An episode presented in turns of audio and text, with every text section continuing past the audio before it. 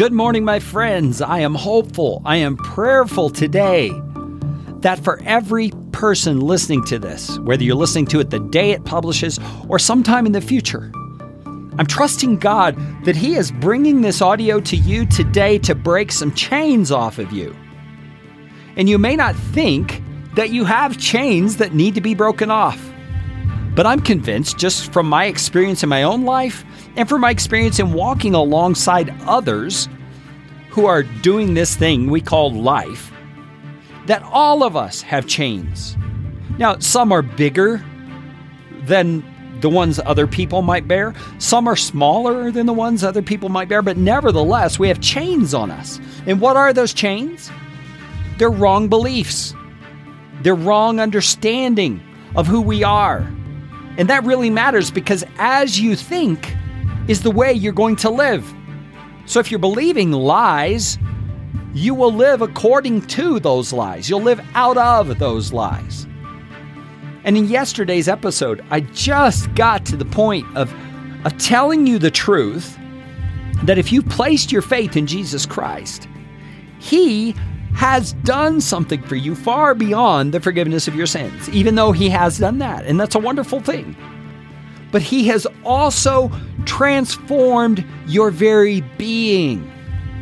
And we struggle to believe that because we don't feel transformed. Man, don't we gauge so much of what we believe on our based on our feelings?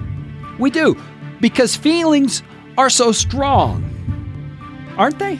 I mean, they're, they're powerful. They they cause us to believe things that aren't true in many cases. And the feelings themselves actually aren't true in many cases. And I'm not here to bash on feelings. Feelings are wonderful things when they flow out of a, an understanding and belief of the truth, when they are aligned with reality. But the point I'm making is this we often don't feel like we have been transformed, do we? Because of our feelings, right? Because of the struggles. And those feelings so oftentimes flow out of things, what I mentioned yesterday as baggage, that we carried for so many years.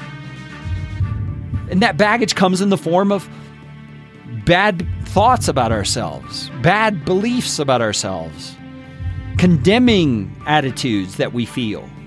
And they come from experiences, they come from things people have said to us, they come from all kinds of places. But the reality is this, and this is what can break the chains.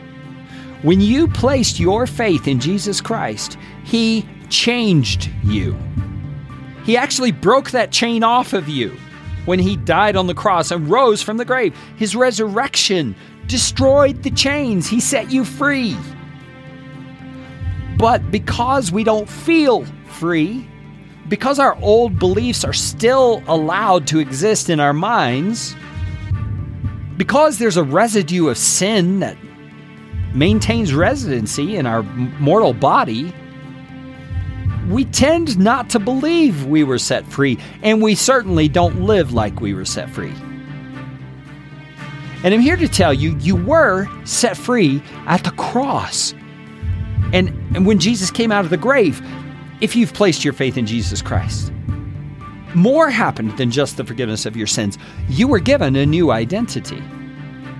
And the reality for you today is that if you can begin to do the hard work, and I'm here to tell you it is hard work, of ignoring those bad feelings and bad beliefs about yourself, of putting your mind on the truth of what God says about you immediately when those feelings come up.